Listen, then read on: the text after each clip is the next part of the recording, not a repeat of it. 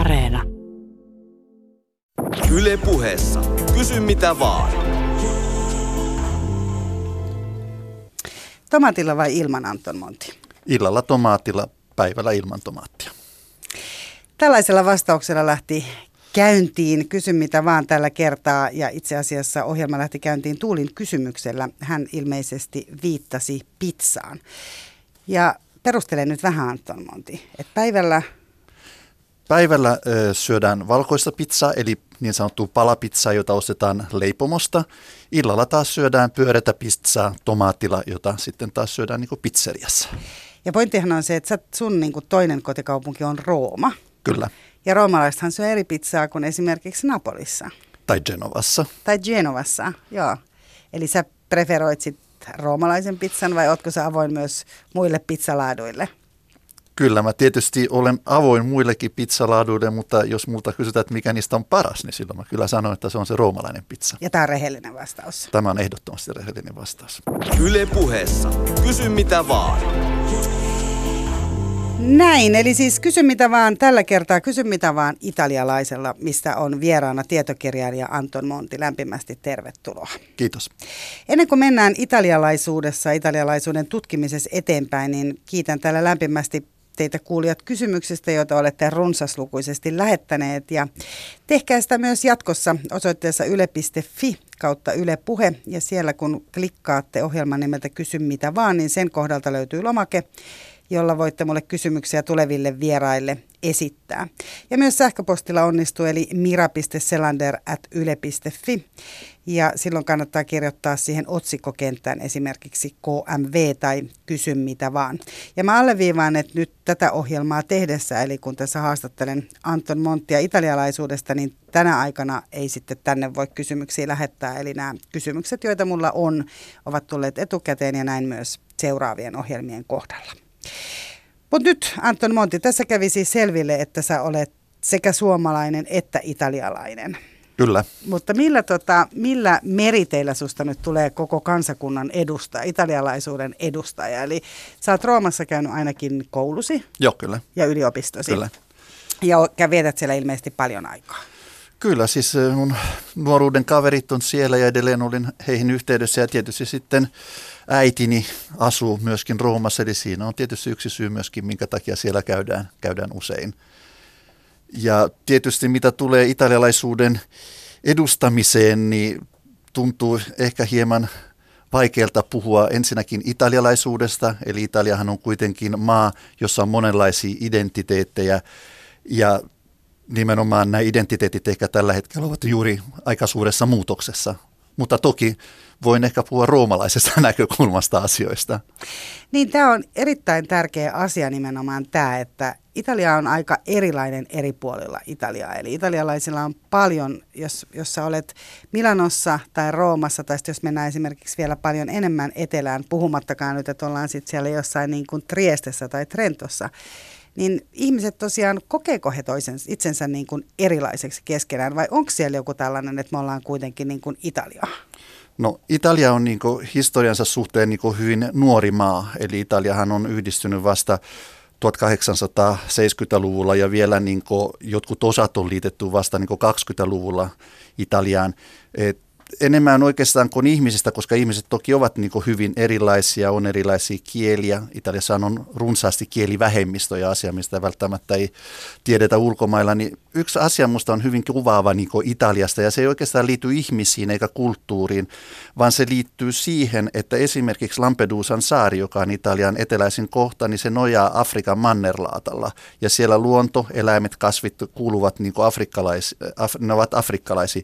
Ja kun taas mennään Pohjois-Italian Alppien huipulle, missä on jäätiköitä, niin niitä jäätiköiltä löytyy eläimiä ja kasveja ja kaloja järvissä, jotka löytyvät ainoastaan esimerkiksi Suomessa ainoastaan Lapin pohjoisimmissa tuntureissa. Niin, eli erittäin monimuotoinen luonto, eli erittäin monimuotoinen väestö, eli sillä tavalla niin kuin monimuotoinen kulttuuri, mutta sitten on kuitenkin paljon myös niitä yhtymäkohtia. Lissu sanoo, että hän sanoo miettineensä usein, että pitävätkö italialaiset itse itseään ihan oikeasti ylivoimaisina ihmisinä, vai mihin italialaisten ylimielisyys esimerkiksi turisteina perustuu. Hehän eivät puhu esimerkiksi muita kieliä kuin italiaa ulkomailla ollessaan. On aika helppo tunnistaa italialainen. Sä et ehkä tiedä ennen kuin sit kuulee murteita semmoinen, joka niitä osaa kuunnella, että mistä päin, mutta kyllä italialaiset joukkona aika helposti tunnistaa, että kyllä siellä on sitä yhteneväisyyttä. No Italiassa on 60 miljoonaa asukasta, ulkomailla asuu 60-80 miljoonaa henkilöä, joilla on oikeus Italian kansalaisuuteen, niistä niin kuin joitakin miljoonia on käyttänyt sitä oikeutta ja näitä ihmisiä on Argentiinassa, heitä on USAssa, Kanadassa ja monissa muissa maissa ja kyllähän nämä ihmiset sitten puhuvat Italian lisäksi myöskin heidän niin kuin uuden kotimaan kieliä. Eli tavallaan kyllähän italialaiset varmasti puhuu monia muitakin kieliä kuin italiaa. Mä en usko, että italialaiset pitävät itseään ylimielisiä. Mä luulen, että italialaisilla on semmoinen asenne, joka voi vaikuttaa muiden ihmisten silmissä ylimieliseltä, mutta kyllähän italialaiset ovat hyvinkin semmoisia, että he tykkäävät saksalaisista autoista, skotlantilaisesta viskistä ja tämän tyyppisistä asioista. Eli kyllähän italialaiset sen lisäksi tietysti, että rakastavat italialaisia asioita, kyllä he ovat hyvinkin avoimia niin kuin siihen, mitä ulkomailta tulee. Eli tässä mielessä kuvittelen, että tämmöinen niin kuin ajatus ylimielisyydestä syntyy ainoastaan siitä, että ihmiset ovat erilaisia, heillä on erilainen kulttuuritausta ja sitten kun asioihin tutustuu ja perehtyy paremmin, niin kyllä mä niin kuin ymmärtäisin, että käsitys muuttuu, eli tavallaan ei pystytä enää yleistämään. Toki ylimielisiä italialaisia on olemassa, kuten varmasti ylimielisiä suomalaisiakin. Ja roomalaisiahan pidetään erityisesti, roomalaistahan usein puhutaan vielä tietyllä tavalla, että heillä on tämmöinen vielä voimakkaampi asenne ehkä kuin muilla, että heillä on kolosseum ja kaikkea muuta hienoa. Joo, siis Roomassaan tietysti aina muistellaan tätä vuosituhansia kestänyttä historiaa. Hermostutaan siitä, kun luetaan Asterixin seikkailusta, jossa vääristetään historiaa, mutta tietysti sehän tapahtuu aina niin kuin huumorilla, koska myöskin roomalainen ymmärtää hyvin, että Rooman imperiumin suuruuden ajoilta on kuulunut lähes 2000 vuotta. Roomalainen tietää hyvin, että Rooma esimerkiksi keskiajalla oli hyvinkin surkeassa tilassa. Se oli muutaman tuhannen ihmisen pieni kylä, jossa lampaat söivät ruohoraunioilla. Eli suuruuden ajat ovat kyllä menneet. Niin ja siltä se vähän vaikuttaakin, kun Italian uutisia lukee, mutta mä palaan vielä tähän kielikysymykseen, koska tästä on tehty muitakin kysymyksiä. Eli italialaiset turistit tosiaan puhuu usein ulkomailla ollessaan italiaa, mutta onko Italiassa kielitaito parantunut paljon, kun sielläkin katsotaan suoratoistokanavia italiaksi lupattujen sarjojen sijaan? Joo ja varmasti tietysti nuoren kohdalla tilanne on varmasti erilainen. On myöskin muistettava, myöskin paitsi tietysti uusien TV-kanavien vaikutus, myöskin tietysti netin vaikutus, jossa ihmiset kuitenkin niin kuin surfailevat saitista toiseen ja hyvin usein tietysti nuorisoon vaikuttaa ja nuorisokulttuuriin vaikuttaa myöskin sit anglosaksonin kulttuuri ja populaarikulttuuriin. Ja tietysti tässä ei voi olla tietenkään mainitsematta myöskin sitten koko tämmöistä niin kuin Amerikan italialaista kulttuuria, joka tietysti myöskin on luonut omat niin kuin käsitykset ja siitä tavasta, millä italialaiset puhuu sitten englantia. Että toki on myöskin tämmöinen tausta. Ja kuten sanottu, niin italialaisiahan asuu runsaimmin niin kuin maissa, jossa puhutaan englantia.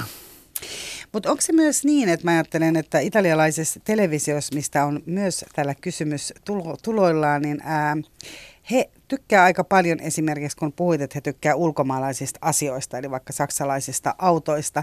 He tykkää myös ulkomaalaisista tämmöisistä velinoista. Siellä on todella isossa roolissa vaikka Michelle Hunziker, joka tulee Sveitsistä sieltä läheltä, joka puhuu täydellistä italiaa ja elää hyvin italialaisittain. Hänellä on italialainen puoliso, joka on muotitalon perijä ja on lapset, ja hänhän oli siis Eros Ramazzotin kanssa naimisissa aikaisemmin. Niin hän on esimerkiksi tosi suosittu, samoin kuin oli Heather Parisi ja tämän tyyppiset. Et italialaisilla on myös tämä, että he tykkää siitä, että he näkee televisiossaan jonkun muun maan kauniin naisen. Joo, ja toki onhan sitten myöskin ollut Italian televisiossa ja myöskin televisiosarjoissa myöskin miehiä, joka tulee muista maista ja joskus myöskin ihan komeita miehiä. Että siinä mielessä kyllä Italia on tietysti, jos me nyt ajatellaan tätä asiaa ihan tämmöisestä niin kuin puhtaasti business-näkökulmasta, niin Italiahan TV-markkinat, mediamarkkinat on niin valtavia, että kyllähän sinne tietysti aina myöskin ulkomailta on pyrkinyt ihmisiä ja heille on varmasti löytynyt semmoinen sopiva rako siinä, että kyllähän ehkä niin kuin kaikista kuuluisin tapaus ja ehkä ensimmäinen tapaus on Fellinin Dolce Vitassa esiintyvä Anita Ekberg, joka on tuonut tavallaan tämmöisen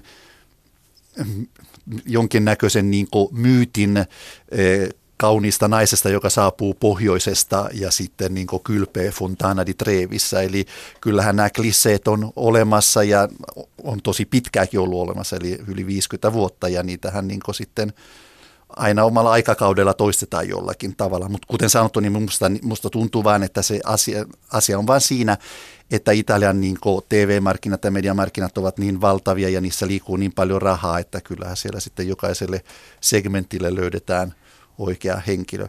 Toki yksi hyvin mielenkiintoinen asia, joka on ollut tässä viime aikana, on ollut se, että on ollut nyt jonkin verran kysyntää taas italialaisille näyttelijöille, eli erityisesti niin kuin TV-sarjoissa, niin niitä on pyydetty sitten myöskin ulkomailla, ja se johtuu tietysti siitä, että tietyt italialaiset TV-sarjat ovat niin kuin menestyneet ulkomailla. Esimerkiksi se, joka kertoi nuoresta paavista, tai sitten niin kuin sarjat, jotka rikollisuuteen liittyvät sarjat ja tämän tyyppiset, ja sieltä sitten on poimittu tiettyjä näyttelijöitä niin kuin esimerkiksi amerikkalaisiin sarjoihin.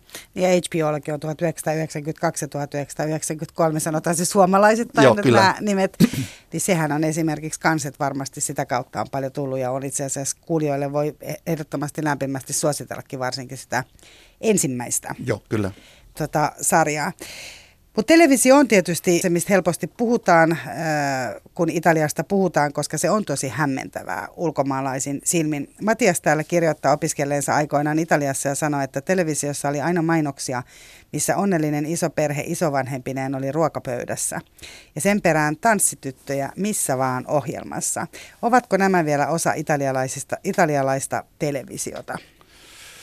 No, kyllä ne ehkä osittain ovat osa italialaista televisiota. Toki on niin kuin sanottava, että tämä suuri italialainen perhe, sehän on niin kuin oikeastaan myytti ja Italiahan on ollut niin kuin ensimmäinen läntinen maa tai suuri teollisuusmaa, joka on niin kuin ajautunut nollakasvuun ja siinähän pitää mennä jo niinkin kauas kuin 1981, eli tavallaan italialaisten määrä ei ole enää lisääntynyt vuodesta 1981, toki väestö on sitten tullut muualta. Ja sitten mitä tulee näihin viihdeohjelmiin, jossa on ollut iloisia tanssijoita, niin on sanottava, että ehkä se maailma alkaa olemaan hieman ohi. Eli se on kuulunut varmasti siihen niin kuin Silvio Berlusconin omistamien TV-kanavien kultaisen aikaan, joka sitten toki vaikutti myöskin muihin televisiokanaviin, jotka mukautuivat hänen niin kuin ohjelmatarjontaa. Mutta mä luulen, että se maailma on tässä muuttumassa erityisesti tietysti sen vuoksi, että television ylivalta, joka oli aivan ehdoton Italiassa koko 90-luvulla ja vielä ehkä 2000-luvun alkupuolella, niin kyllä se nyt on vaan jättänyt paikkansa netille, sosiaalimedialle ja niin edelleen. Ja just varmaan näille suoratoistokanaville. Joo, kyllä. Myös. Kysy mitä vaan -ohjelmassa siis vieraana Anton Monti, tietokirjailija, kenen kirja italialaisuudesta, oliko se Minne menet Italiaa? Kyllä. Ilmestyy lokakuussa. Kyllä, kirja ilmestyy lokakuussa. Ja siinä käsitellään erittäin tarkasti Italiaa. Me käsitellään nyt täällä Kysy mitä vaan -ohjelmassa sen, minkä me tunnin aikana ehdimme. Mutta Silvio Berlusconi on asia, mistä on täällä ollut useampikin kysymys, että täällä on niin kuin bungat on mainittu ja miksi Berlusconi vihaa suomalaista ruokaa ja muuta vastaavaa, mutta ei mennä Berlusconiin vielä. Mä palaan vielä tähän perheaiheeseen, koska jos nyt ajattelee tosiaan Mulino Bianco, Barillan mainokset, kaikki, siis on tosiaan niin kuin monta sukupolvea paikalla ja se on niin kuin ulkomaalaisellekinhan semmoinen, että tämä on ihan ihanaa ja täällä on näitä pehmosia aamupala muffinseja ja ihania illallisia lounaita. Mutta siis siellä tosiaan niin kuin nuoret eivät mene naimisiin, eivätkä hanki lapsia tai nuoret ja itse asiassa keski-ikäisetkin tuntuu tällä hetkellä. Eli eihän siellä ole enää kauheasti. Lapsia syntyy ihan hirveän vähän. Kyllä, siis Italian väestönkasvuhan on tällä hetkellä on totaalisesti pysähtynyt ja itse asiassa tällä hetkellä mennään niin kuin miinuskasvua, eli väestö vähenee vaihtelevien arvioiden mukaan noin 150 000-200 000. Ja tässä nyt huomioidaan myöskin maahanmuutto ja maastamuutto. Tilanne on niin, että Italian väestö alkoi tavallaan pysyä niin kuin suhteellisen, niin kuin, että tavallaan oli tämmöistä nollakasvua tuohon niin kuin 90-luvulle asti. Sen jälkeen Italian väestö alkoi pienenemään, mutta taas samanaikaisesti lisääntyi voimakkaasti maahanmuutto, erityisesti Albaniasta ja sitten Romaniasta.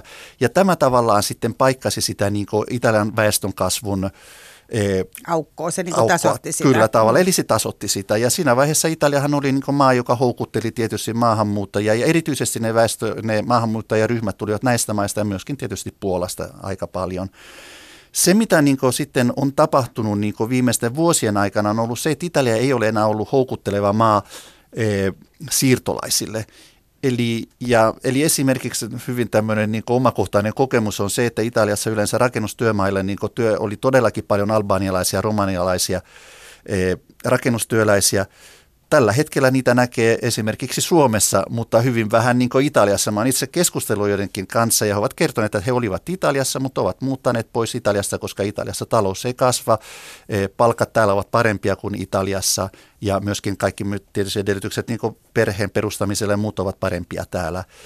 Eli tämä tilanne on hyvin niin kuin surullinen tavalla, että Italia ei pysty niin kuin houkuttelemaan enää ihmisiä sinne. Se on tietysti myöskin sillä on taloudellisia syitä, eli Italian talous ei ole käytännössä kasvanut viimeisen 20 vuoden aikana. Ja se, mikä vielä niin kuin lisää tätä dramaattisuutta, on se, että vuosittain muuttaa pois Italiasta 150 000 nuorta. Ja se, mikä lisää vielä tätä dramaattisuutta, on se, että nämä nuoret ovat yleensä hyvin koulutettuja. Ja toinen asia on se, että tämä niin kuin maastamuutto on hyvin usein niin kuin lopullinen, eli ei ole niin kuin suunnitteille, että palattaisiin takaisin Italiaan. Ja tämä tilannehan on vielä niin, että jos me lasketaan, että sieltä lähtee 150 000 italialaista pois maasta, niin tilannehan on vielä niin, että on maan sisäinen muutto, joka tarkoittaa sitä, että Etelä-Italiasta lähtee taas, niin kuin on arvioitu noin 150 000, 200 000 ihmistä niin kuin kohti Pohjois-Italiaa. Ja tällä hetkellähän Etelä-Italian tilannehan on se, että sieltä on niin kuin noin 10 vuoden aikana kadonnut niin kuin väestöltään Napolin kokoinen kaupunki. Siellä ei kauhean tervetulleeksi myös houkutella niin kuin siirtolaisia tällä hetkellä. Se on ainakin se käsitys, mikä syntyy, kun lukee ulkomailla italialaista mediasta, että italialaisuus on se niin kuin tervetullut asia. No sanoisinko, että tämä on niin kuin ehkä viimeisten vuosien niin kuin tendenssi. Totta kai ihan aina, kun ihmisiä niin kuin muuttaa ja tulee ihmisiä jostain isoja ihmisryhmiä jostain ulkomailta, niin on varmasti ihan tavallista, että ihmiset suhtautuvat hieman epäillen, että millä asialla nämä ihmiset ovat, mutta tosiasiahan on se kuitenkin, että Italian rakennusteollisuus, Pohjois-Italian teollisuus, joka on työvoimaintensiivinen, niin kyllä se vaan toimii sen takia, että Italiassa on siirtolaisia. Se on asia, joka niin kuin varmasti tiedostetaan erittäin hyvin. Ja meidän on myöskin niin kuin muistettava, että kun nyt viimeisten vuosien aikana on syntynyt tämmöisiä liikkeitä, jotka vastustavat niin kuin maahanmuuttoa Italiassa, niin on aina muistettava, että he ovat aina puhuneet siitä, että he, ja tässä mä tarkoitan esimerkiksi Salvini, niin Salvinihan ei ole koskaan sanonut, että hän vastustaa maahanmuuttoa kokonaan. Hän on aina sanonut, että hän vastustaa laitonta maahanmuuttoa ja semmoisten ihmisten maahanmuuttoa, joka eivät halua tehdä töitä. Eli kyllä se niin kuin keskustelu on ollut kyllä niin kuin ehkä astetta pehmeämpi näin lainausmerkeissä, kun mitä esimerkiksi vastaavan tyyppinen keskustelu on ollut jossain muissa maissa, jossa on sanottu, että rajat ehdottomasti kiinni. Salvini ei ole sen tyyppisiä puheita kyllä pitänyt, erityisesti sen takia, että hän tulee niin kuin Pohjois-Italiasta juuri sellaisesta alueesta, josta häntä äänestävät pienyrittäjät kykenevät pitämään yrityksiä pystyssä sen takia, että heillä on työntekijöitä, joka tulee ulkomailta. Yle Puheessa. Kysy mitä vaan.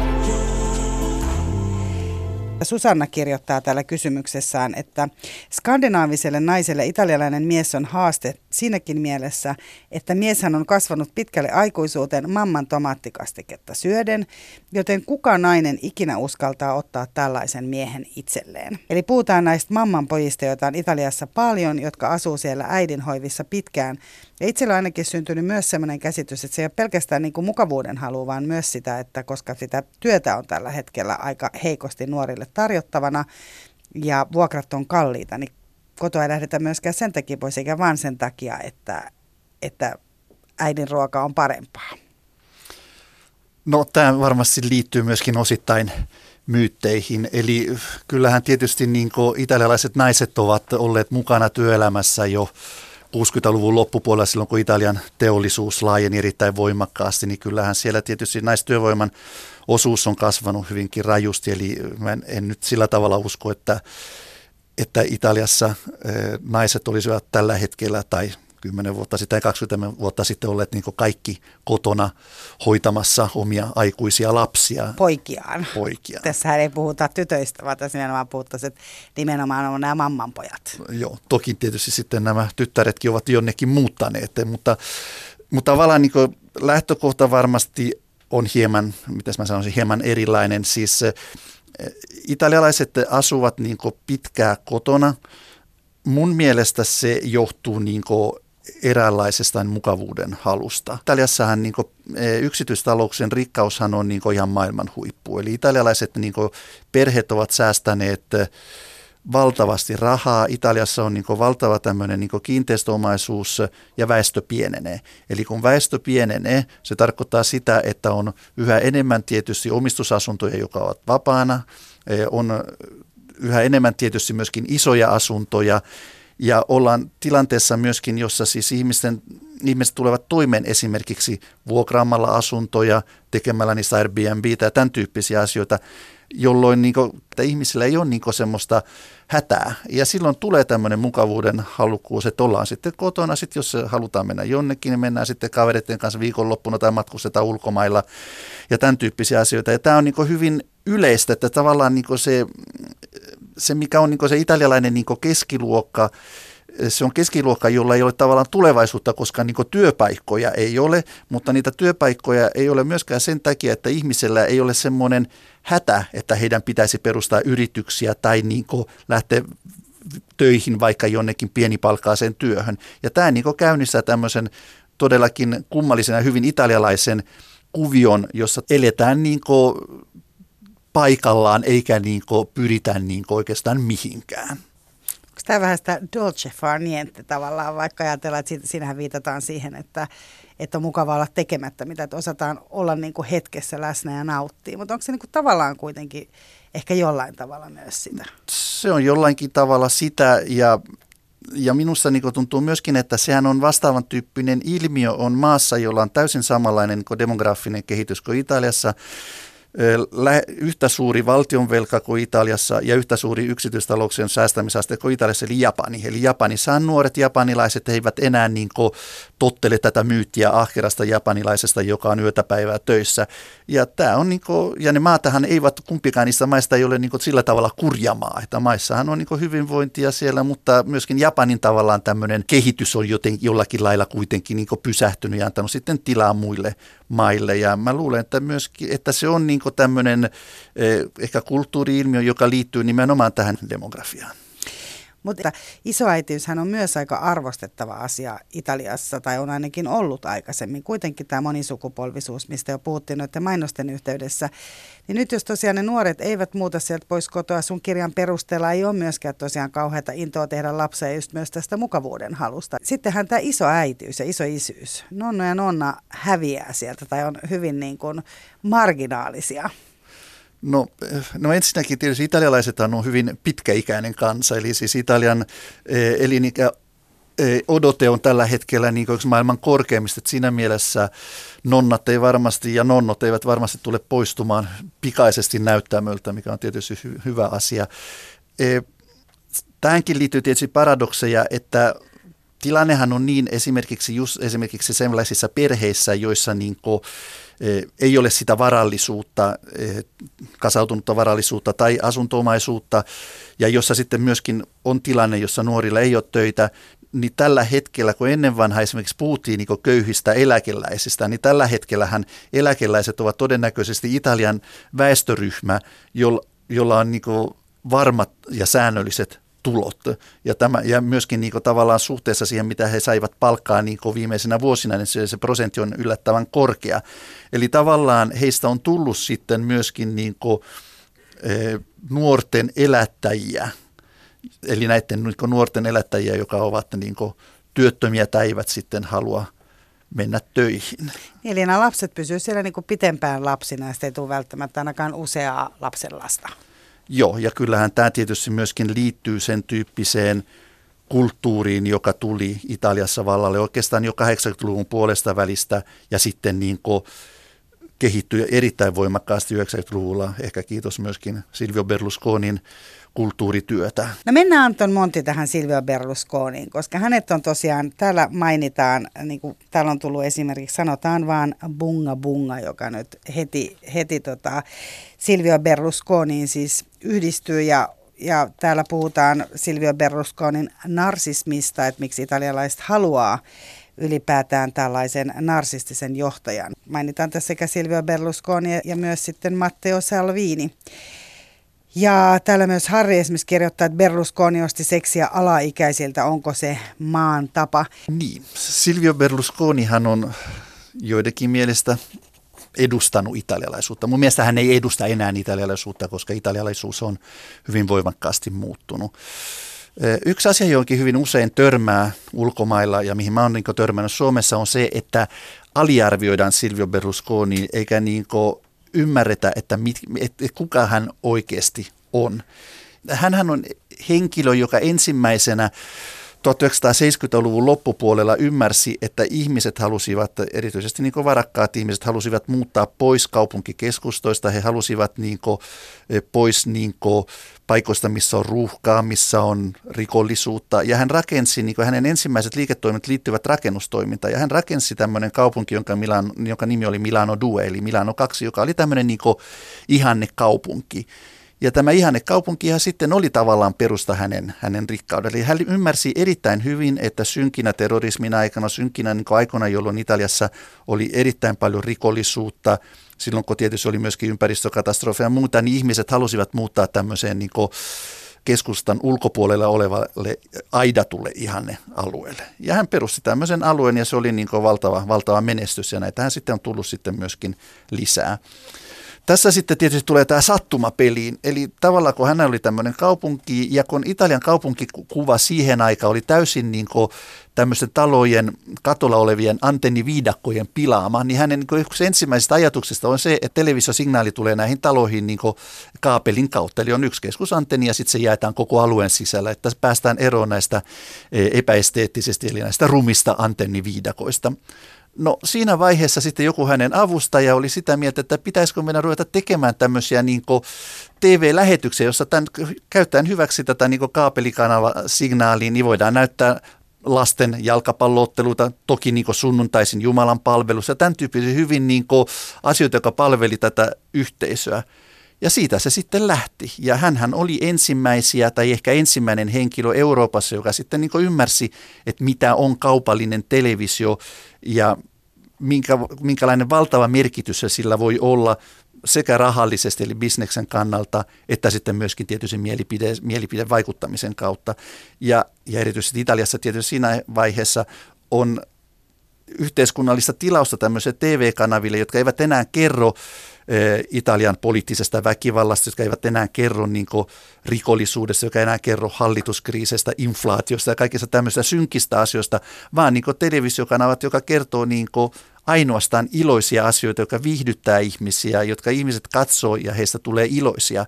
Ja kyllähän se on todellakin valtava oivallus, mikä hänellä oli silloin. Plus, että hänhän laittaa, siellä todella kotirouvat katsoi paljon näitä eri varsinkin latinalaisamerikkalaisia saippuasarjoja sit päivisin, kun tekivät kotitöitä. Sehän oli hyvin yleistä kanssa nimenomaan siihen aikaan, että tuli tilauksesta kotirouville.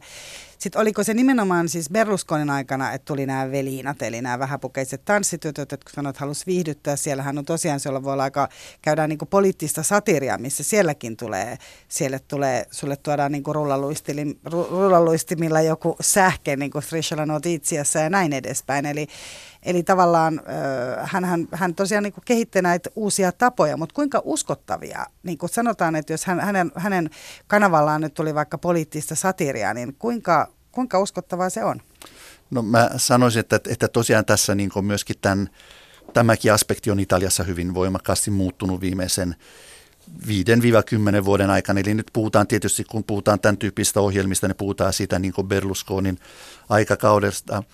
Mä luulen, että se oli sitä, mitä ihmiset halusivat. Et mä en tavallaan niin suhtaudu siihen, että mä lähtisin niin moralisoimaan tätä asiaa. Että hänellä oli kyky ymmärtää sitä, mitä italialaiset silloin halusivat. Samalla tavalla ehkä kun sitten Matteo Salvini on tehnyt viimeisten niin vuosien aikana. Eli Italiassa pärjää hyvin politiikassa, jos ymmärtää sitä, mitä ihmiset haluaa ja on heidän niin äänitorvi.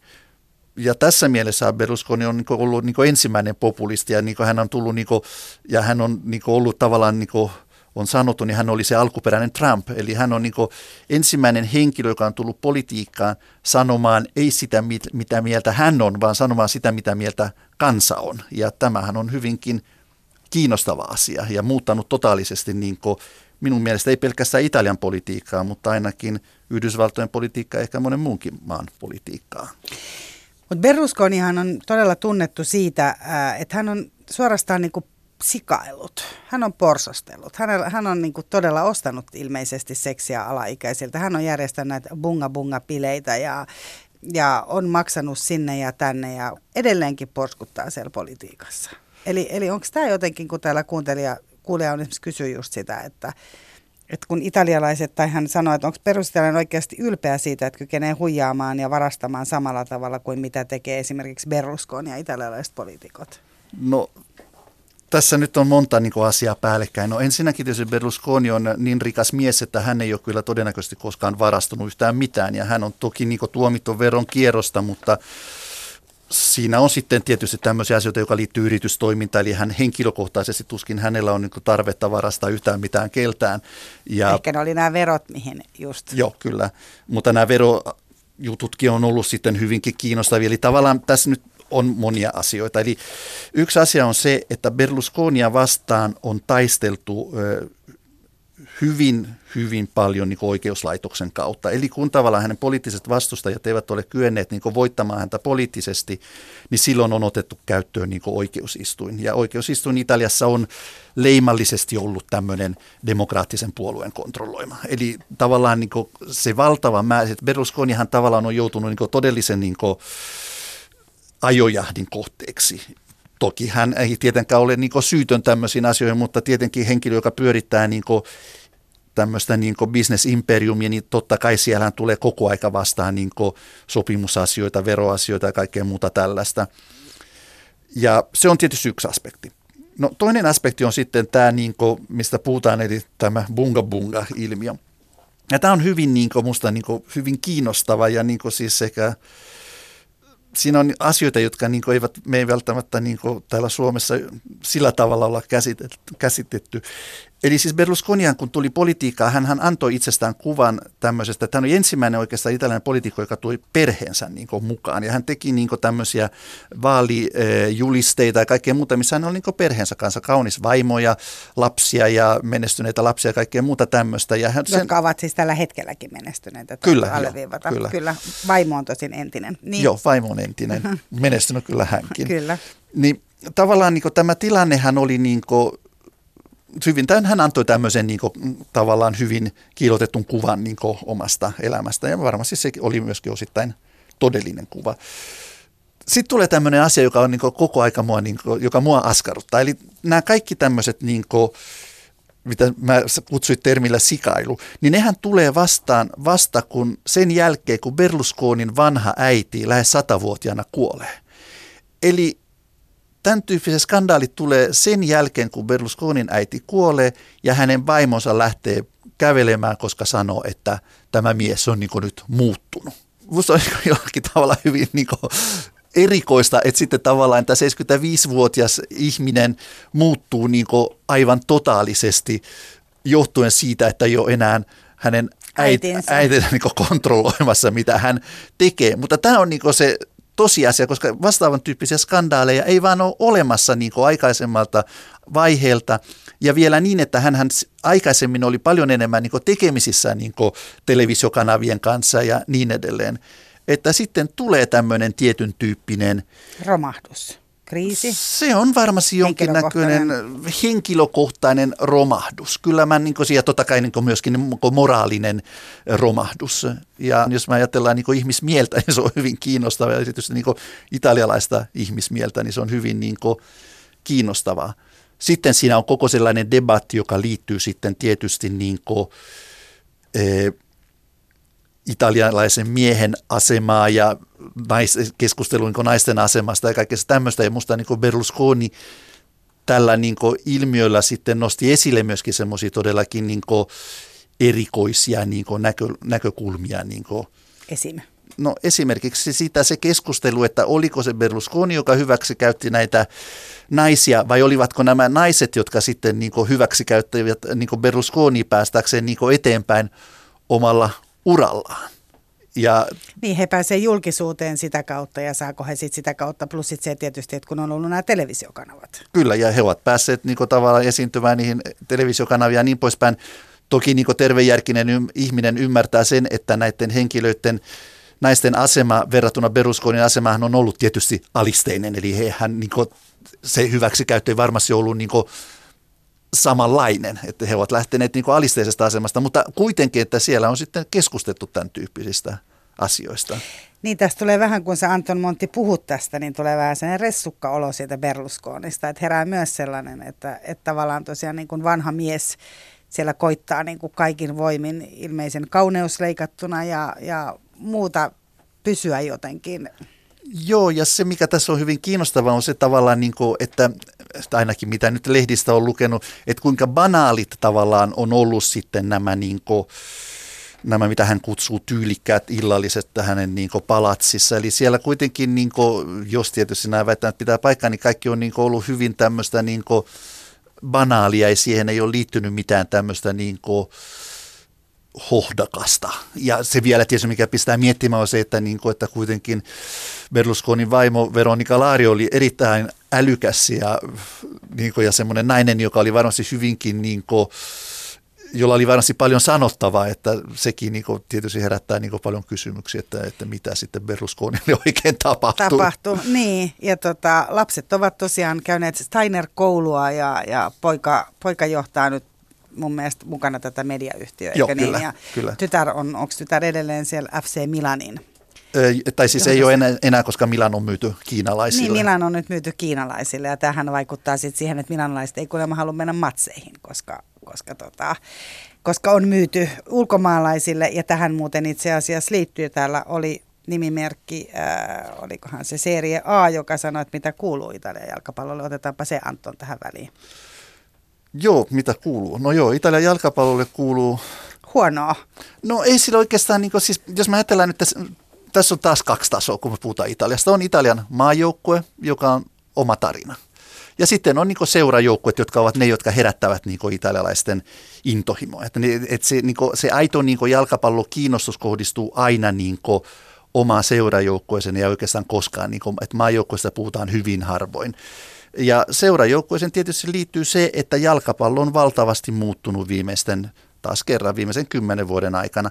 Eli stadionit, kaikki suuret seurat ovat rakentamassa uusia stadioneita. Eli kaikki haluavat eroon suurista vanhoista stadioneista ja haluavat tilalle tämmöisiä kompakteja, jossa on noin puolet niistä kävijämääristä, mutta joka on taas yhdistetty kongressikeskuksiin, kauppakeskuksiin. No tämmöisiä viihdekeskuksia. Ja viihdekeskuksia, eli tavallaan niitä pystytään sitten, ne on semmoisia monitoimitiloja, jossa pystytään järjestämään kaikkein paljon muuta jalkapallon lisäksi. Ja toki myöskin se, että sitten ne vanhat perinteiset katsomot, jossa olivat nämä niin sanotut ultrakatsojat, niin nehän sitten muuttuu tavallaan yrityksille varatuiksi tiloiksi, jossa voidaan keskittää omia vieraita. Ja se muuttaa tietysti totaalisesti sen jalkapallon katsomisen luonnetta ja myöskin tavallaan se tapa, jolla sitten sitoudutaan siihen jalkapalloon. Juventushan oli ensimmäinen seura, joka rakensi tämmöisen stadionin. Milanon perintekäs San Siro -stadioni, Giuseppe Meazza -stadioni ollaan todennäköisesti purkamassa aika lähiaikoina ja sinne sitten tulee uusi, tosiaan pienempi stadioni. AS Roomalla on oma stadioniprojekti ja niin edelleen. Että kyllä tämä on niin kuin valtaisa muutos, joka on tapahtumassa jalkapallossa. Ja kyllä tietysti italialaiset puhuu myös niistä lippujen hinnoista, mihin itsekin kiinnitti huomioon. Ne lippujen hinnat on kyllä oikeastaan aika korkeat. Jalkapalloottelu on kuitenkin ollut sellainen tapa, että siellä tosiaan niin kuin käydään viikonloppuisia, käydään viikollakin ja on se tessera, eli kantakorttien tiedä niin kuin niiden hinnoista tällä hetkellä. Mutta... Joo, eli siis, ja sehän nimenomaan liittyy kuitenkin siihen, että nimenomaan niin kuin tämä koko jalkapallobisneksen luonne on muuttumassa. Toki se on myöskin tehnyt sen, että italialaiset seurat ovat pystyneet yhä enemmän niin kuin houkuttelemaan tähtipelaajia. Ehkä tämä Cristiano Ronaldon siirtyminen niin kuin Juventukselle oli tämmöinen niin kuin ensimmäinen niin kuin todellakin merkittävä merkki siitä, että italialaiset seurat pystyvät niin kuin kilpailemaan espanjalaisten ja brittiläisten seurojen kanssa, siis tavallaan siitä, että minkälaista showta tarjotaan. Mutta tosiaan joo, kyllähän tämä tietysti hinta-asia vaikuttaa. Toki on edelleen sanottava, että kyllähän tietysti Italiassa on sen verran niin kuin vaurautta, että mä en usko, että ne stadionit jäävät tyhjiksi niin kuin sen lipun hinnan vuoksi, että siihen mä en usko. Ja toki on myöskin muistettava, että jalkapallon seuraaminen Italiassa tällä hetkellä esimerkiksi television vaatimuksella, niin välityksellä, niin se tapahtuu niin kuin maksukanavien kautta. Eli kyllä se kaikille avoin vanha jalkapallomaailma, niin kyllähän se on tietysti mennyttä maailmaa. Hyvin kiinnostavaa on se, että ei nyt vastalauseena, mutta kritiikkinä tälle kaikille on tullut tämmöinen uusi ilmiö, missä italialaiset seuraa todellakin paljon esimerkiksi rugbia, ja hyvin monet niin kuin vanhemmat pistävät mielellään omia lapsia pelaamaan rugbia kuin jalkapalloa, koska se on aitoa urheilua, jossa kunnioitetaan niin kuin vastustajia, jossa niin kuin ei filmata ja jossa niin kuin ollaan niin kuin rehellisiä ja reiluja niin kuin kaikkien kanssa. Ja se on ollut niin kuin todellakin semmoinen uusi kiinnostava ilmiö, ja kansainvälisiä todellakin merkittäviä rugby-turnauksia on pidetty Italiassa. Eli se on ollut sitten tietyn tyyppinen niin kuin vastareaktio, mikä on ollut tälle jalkapallon kaupallistumiselle tai muuttumiselle. Kyllä. Niin. On pakko ihan sanoa, että en tiedä, olisiko Cristiano Ronaldo kovin moni muu seura pystynyt ostamaan itse asiassa todellisuudessa kuin Juventus, koska Juventus on kuitenkin erittäin varakas seura. Joo, siis Juventushan on erittäin menestynyt seura Italian mittapuun mukaan, ja tietysti se, että se on ollut Agnelli-perheen omistuksessa ja on Agnelli-perheen omistuksessa, eli käytännössä Fiat, entisen Fiatin eli FCAn omistuksessa, niin kyllähän se tietysti kertoo jotain. Tiettyä pääomaa sinne tuo. Kuulijoille on ihan pakko sanoa kyllä, että jos menette Napoliin, niin Napolissa oli musta ihana vielä siis ihan muutama vuosi sittenkin, että ihmiset kerääntyi kadulle katsomaan, siis oli tämmöinen kodinkoneliike siellä. Ja kodinkoneliikkeen eteen kerännyttiin katsomaan matsia silloin illalla. Et se oli musta ihan semmoinen, se oli musta sitä aika vähän tänä päivänä ehkä.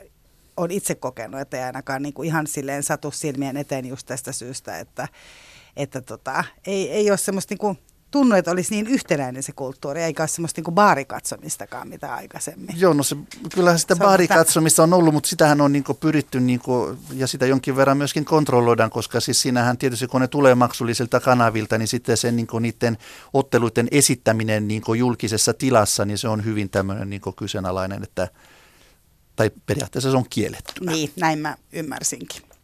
Yle Puheessa. Kysy mitä vaan.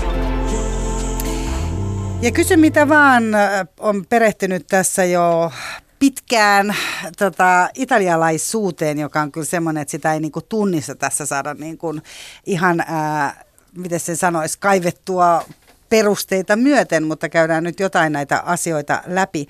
Eli Anton Monti vieraana, tietokirjailija. Meillä on tietysti kaksi isoa asiaa, mihin niin kuin liittyy myös täällä kuuntelijoiden kysymykset. Toinen on sisäministeri Matteo Salvini ja sitten on mafia. Eli täällä tietysti sanotaan, että ovatko kaikki italialaiset mafiosoja.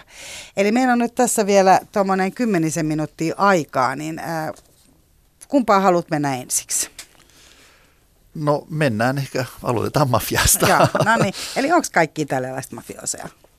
No ensinnäkinhän meidän pitäisi löytää niin kuin jonkinnäköinen yksimielisyys siitä, että mitä on mafia, tai itse asiassa siitä, mitkä ovat mafiat. Eli Italiassa niin kuin italialaisten viranomaisten mukaan toimii 4 mafian kaltaista, tai mafiajärjestöä, eli Ne ovat Camorra Napolin seudulta, Ndrangheta Kalabrian maakunnalta, Sisilian Cosa Nostra ja sitten Apulian Sacra Corona Unita. Eli nämä on ne 4 järjestöä, joita Italiassa luokitellaan mafiatyyppisiksi järjestöiksi. Ne eivät ole tavallisia rikollisjärjestöjä, koska Italiassa on myöskin tavallisia rikollisjärjestöjä, niin kuin varmasti on Suomessakin, mutta nämä mafian kaltaiset tai mafiarikollisjärjestöt ovat eri asia. Eli niistä saa kovennettuja tuomioita esimerkiksi siihen nähden, jos joku kuuluisi tavalliseen rikollisjärjestöön. Ja mitä niin kuin tarkoittaa käytännössä, miten sitä on määritelty, että mitä on mafia, niin mafia on tämmöinen rikollisjärjestö, joka kykenee toimimaan pitkäaikaisesti, harjoittamaan tosiasiallista niin kuin alueen kontrolliin ja vaikuttamaan poliittiseen ja julkiseen elämään. Että jotta me voidaan puhua mafiasta, niin pitää olla olemassa alue. Sen alueen sisällä pitää tapahtua kontrolli, siis tämän rikollisjärjestön toimesta kontrolli, ja se kontrolli pitää olla myöskin niin kuin ajallisesti jatkua, ja se kykenee vaikuttamaan poliittiseen päätöksentekoon. Eli tämä on niin kuin se ensimmäinen määritelmä. Eli tavallaan sitten tullaan seuraavan asiaan, että jos joku rikollisjärjestö, eli mafian tyyppinen järjestö, kykenee toimimaan näin, niin silloin se tarkoittaa, niin kuin Italiassa on sanottu, Italian parlamentaariset komissiot ovat todenneet, että se on rakenteellinen osa tietyn maakunnan yhteiskuntaa. Ja silloin, kun se on rakenteellinen osa, niin silloinhan se tarkoittaa sitä, että se vaikuttaa kaikkiin. Se, ovatko kaikki jäseniä, se ei tietenkään pidä paikkaansa, mutta se, että se vaikuttaa kaikkiin, niin se on totta. Ihmisten elämään siellä. Kaikkien ihmisten elämään. Mm. Onko se nimenomaan tätä suojelurahan maksua esimerkiksi, mistä on myös puhuttu, eli tämä pizzo, eli vaaditaanko edelleen esimerkiksi ravintoloilta tai pizzerioilta tai kaupoilta tätä suojelurahaa, esimerkiksi Sisiliassa, missä on tämä Cosa Nostra, niin sitä vastaanhan on aika voimakkaasti noustu, niin kuin että täällä ei makseta pizzoa, on ollut näitä kylttejä kaupoissa ja niin edespäin. Ja samoin esimerkiksi Napolissa, missä tämä Camorra vaikuttaa, niin on ollut sitä, että esimerkiksi pizzeriat ovat laittaneet voimansa yhteen ja vastustaneet sillä tavalla, että he eivät tätä suojelurahaa suostu maksamaan. Joo, tämä tietysti tämän tyyppinen vastustaminen on varmasti helppoa esimerkiksi kaupunkikeskustoista, jossa myöskin on, niin kuin, poliisi on hyvinkin läsnä, mutta sitten kun mennään esimerkiksi kaupunkikeskustojen ulkopuolella, niin mä väittäisin, että se ilmiö on hyvinkin laaja ja siitä ei niin kuin puhuta tietyillä alueilla. Hyvin kiinnostavahan on se, siinä on 2 niin kuin tragikoomista aspektia, on se, että silloin kun esimerkiksi maksetaan niin kuin tätä suojelurahaa, niin yleensä semmoinen termi, joka on käytetty, on se, no hoidetaan asiat kuntoon, eikä se, että ollaan jonkun rikoksen uhrina. Ja se toinen, niin kuin, jota ehkä on vielä enemmän kuin tragikoominen, on koominen, on se, että yritykset, jotka kiertävät veroa, eli jotka eivät maksa valtiolle veroa, niin maksavat kyllä niin kuin suhteessa omaan liikevaihtoon, omiin voittoihin, suojelurahoja. Eli tavallaan nämä rikollisjärjestöt tietävät paljon paremmin kuin Italian valtio, että mitkä ovat näiden yrityksien tai näiden kauppojen tulot. Ja tavallaan sitten nämä henkilöt, jotka sitten maksavat näitä suojelurahoja, niin he ikään kuin sitten maksavat niin kuin veronsa. Ja ilmiö, joka on tietysti monilla alueilla tullut vastaan, jos mä kirjoitan tuossa kirjassa, on se, että silloin kun on tapahtunut niin, että joku yrittäjä on kieltäytynyt maksamasta niin kuin suojelurahaa, niin kyllähän se, ja erityisesti Kalabriassa, niin se mitä tapahtuu on se, että on asiakaskato, eli sieltä putoaa niin kuin liikevaihto 90% niin kuin hetkessä. Tämä kertoo siitä, että sitä suojelumaksua tai sitä suojelurahaa jollakin tavalla hyväksytään, eli väestö hyväksyy sen, ja jos niin kuin ei sitä toteuteta, niin sitten ihmiset eivät mene sinne. Tämä en tarkoita, että ihmiset pitäisivät sitä hyvänä asiana. Ne pitävät asiaa, johon on parempi ehkä olla puuttumatta. Ne pitävät asiaa, näin on ollut aina tapana tehdä, että miksi pitäisi nyt ruveta rettelöimään. Valtio ei niin kuin tee mitään meidän hyväksi, niin miksi meidän pitäisi maksaa veroja valtiolle, kun taas nämä henkilöt sitten pystyvät auttamaan meitä jossakin asioissa.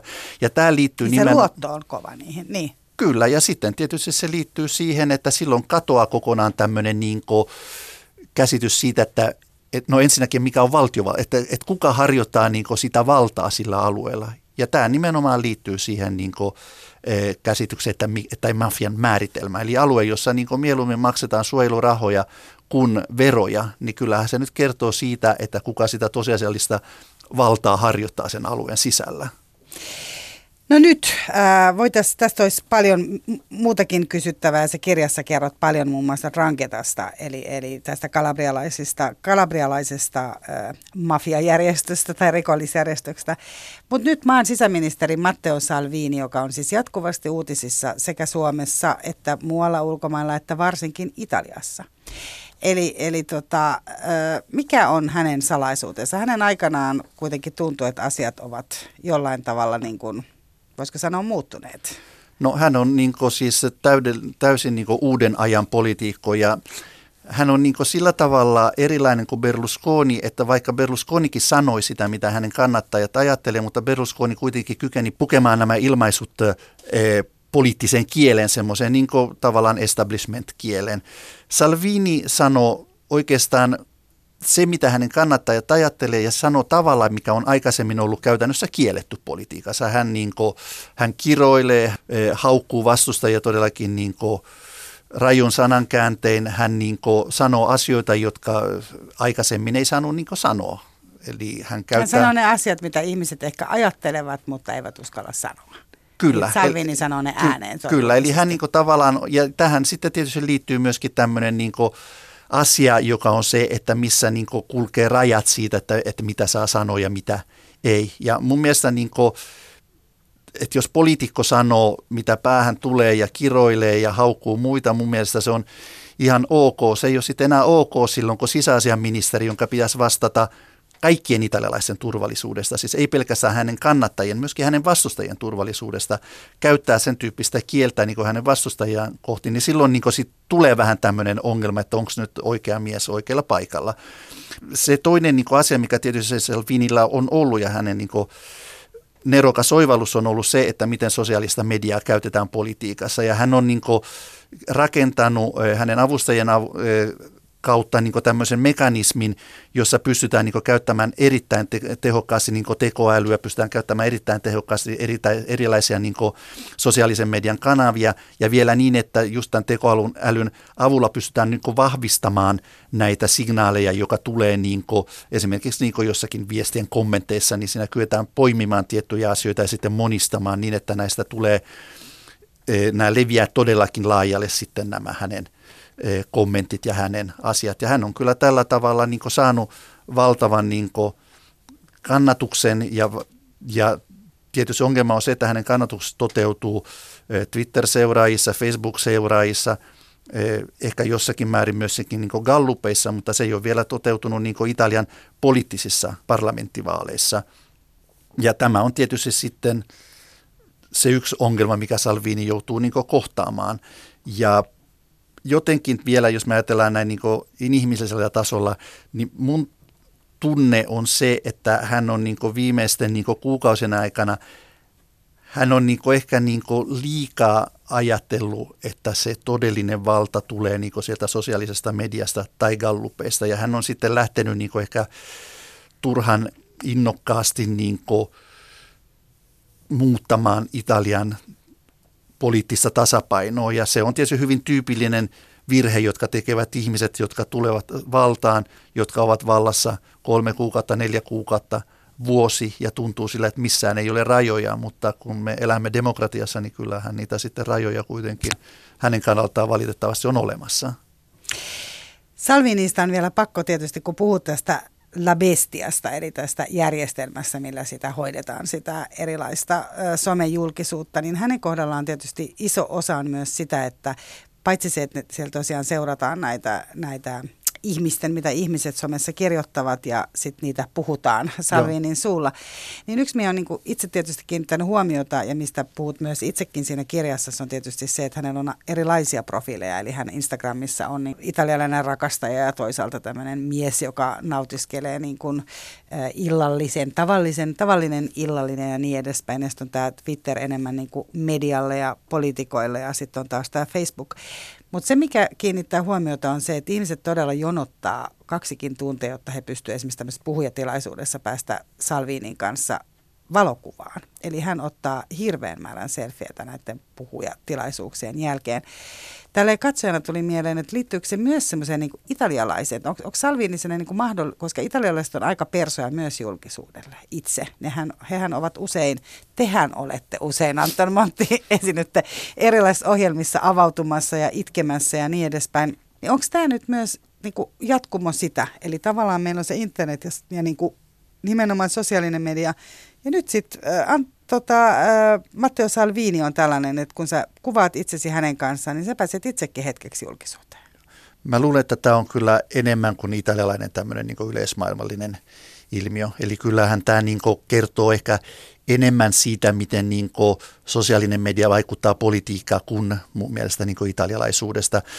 Se tietysti, mitä Salvini on tehnyt, on se, että kyllähän tavallaan nyt viime aikoina esimerkiksi on ollut, että hän on ollut niin kuin viettämässä kesälomia rannalla ja hän on niin kuin toiminut DJ:nä, hän on niin kuin ollut koko aika esiintynyt niin kuin ilman paitaa ja hän on juonut mojitoja siellä koko päivän niin kuin jossain rantapaikassa ja tuonut tavallaan tämmöisen kuvan poliitikosta, joka aikaisemmin ei ole koskaan niin kuin kukaan uskaltanut tuoda esille. Siinä on myöskin liittynyt niin kuin tietyn tyyppisiä ylilyöntejä, esimerkiksi hän on niin kuin DJ:nä soittanut Italian kansallislaulua niin kuin rannalla ja ihmiset ovat niin kuin bikineissä ja uikkareissa niin kuin tanssinut sitä ja sitten niin kuin esimerkiksi Italian armeija on, tai Italian puolustusvoimien edustajat ovat sanoneet, että tämä nyt ei ihan niin kuin ole tämmöistä sopivaa käyttäytymistä. Eli kyllähän se niin kuin tietysti, kun mennään niin kuin yhä enemmän niin kuin äärimmäisyyksiä, yhä enemmän niin kuin halutaan olla samankaltaisia kuin omat kannattajat tai itse asiassa halutaan antaa vielä niin kuin tavallaan rohkeampi ja röyhkeämpi samaan aikaan kuva kuin mitä omat kannattajat on, niin kyllä se nyt vaan väistämättä vie ylilyöntejä. Tämä on niin kuin tavallaan se, että jos mä olisin niin kuin Salvinin social media guru tai joku tämmöinen neuvonantaja, niin kyllä mä ehkä neuvoisin tällä hetkellä hieman niin kuin jarruttamaan ja käyttäytymään niin kuin ehkä sen arvonsa tai sen arvon mukaan, mikä kuuluu esimerkiksi Italian sisäasiaministerille. Niin vauhti on aika kova ja kyllähän se niin kuin pakostakin miettii myös sitä, että tosiaan ei varmaan tule paljon myöskään niistä lepotunteja. Eli ihan sekin, että vaikuttaa siltä, että koko ajan ollaan liikkeessä. Että voi olla ihan se niin kuin väsy, niin kuin alkaa niin kuin käsityskyky vähän hämärtymään. Joo, kyllä, mutta tämä on tietysti hyvin tyypillistä Italian politiikalle, että johtavat poliitikot oikeastaan eivät enää elä niin kuin niiden institutionaalisten tehtävien tai aikataulujen mukaan, vaan kyllä se on, niin kuin mennään niin kuin median aikataulujen mukaan. He ovat niin kuin enemmän tämmöisiä niin kuin sometähtiä tai somevaikuttajia kuin, niin kuin semmoisia niin kuin vanhan ajan poliitikot. Mutta tietysti sitten vielä herää se kysymys, että millä he pystyvät tämän tekemään? Käyttääkö he paljon lääkkeitä tai huumeita tai millä he pysyvät? Niin kun tosiaan se vauhti on ollut, se oli sekä Berlusconilla ja sitten Salvinille ja nämä on tietysti vaan ne, kenet me nähdään tässä silmien edessä. Joo, ja toki näistä vauhdikkaista poliitikossa aina myöskin muistettava tietysti Matteo Renzi, joka oli niin kuin demokraattisen puolueen niin kuin johtaja, joka sai puolueen kannatuksen niin kuin 41% eurovaalissa, joka on enemmän kuin edes niin kuin Salvini on saanut, ja silti hänen niin kuin romahdus oli todellakin niin kuin nopea. Ja musta tuntuu, että Italian politiikassa, että jos Berlusconi oli näyttämöllä 20 vuotta, ja Renzi oli näyttämöllä ehkä semmoinen 2-4 vuotta, niin kyllä tuntuu, että tämä politiikan kierto niin on just johtuen ehkä tästä sosiaalisesta mediasta näistä asioista, se on todellakin nopeutunut ja mä niin olen sitä mieltä, että ehkä Salvini voi kohdata samantyyppisen niin tilanteen, mitä Renzi kohtasi ja vielä niin lyhyemmässä ajassa, mutta tämä tietysti, mutta toki jos hän kykenee sitten niin hieman jarruttamaan ja toimimaan pitkäjänteisemmin, niin sitten tilanne voi olla erilainen. Tällaisia mietteitä esitti tietokirjailija Anton Monti täällä Kysy mitä vaan -ohjelmassa. Mun nimi on Mira Selander. Lämmin kiitos seurasta ja tulevista jaksoista infoa tuolla yle.fi/Yle Puhe.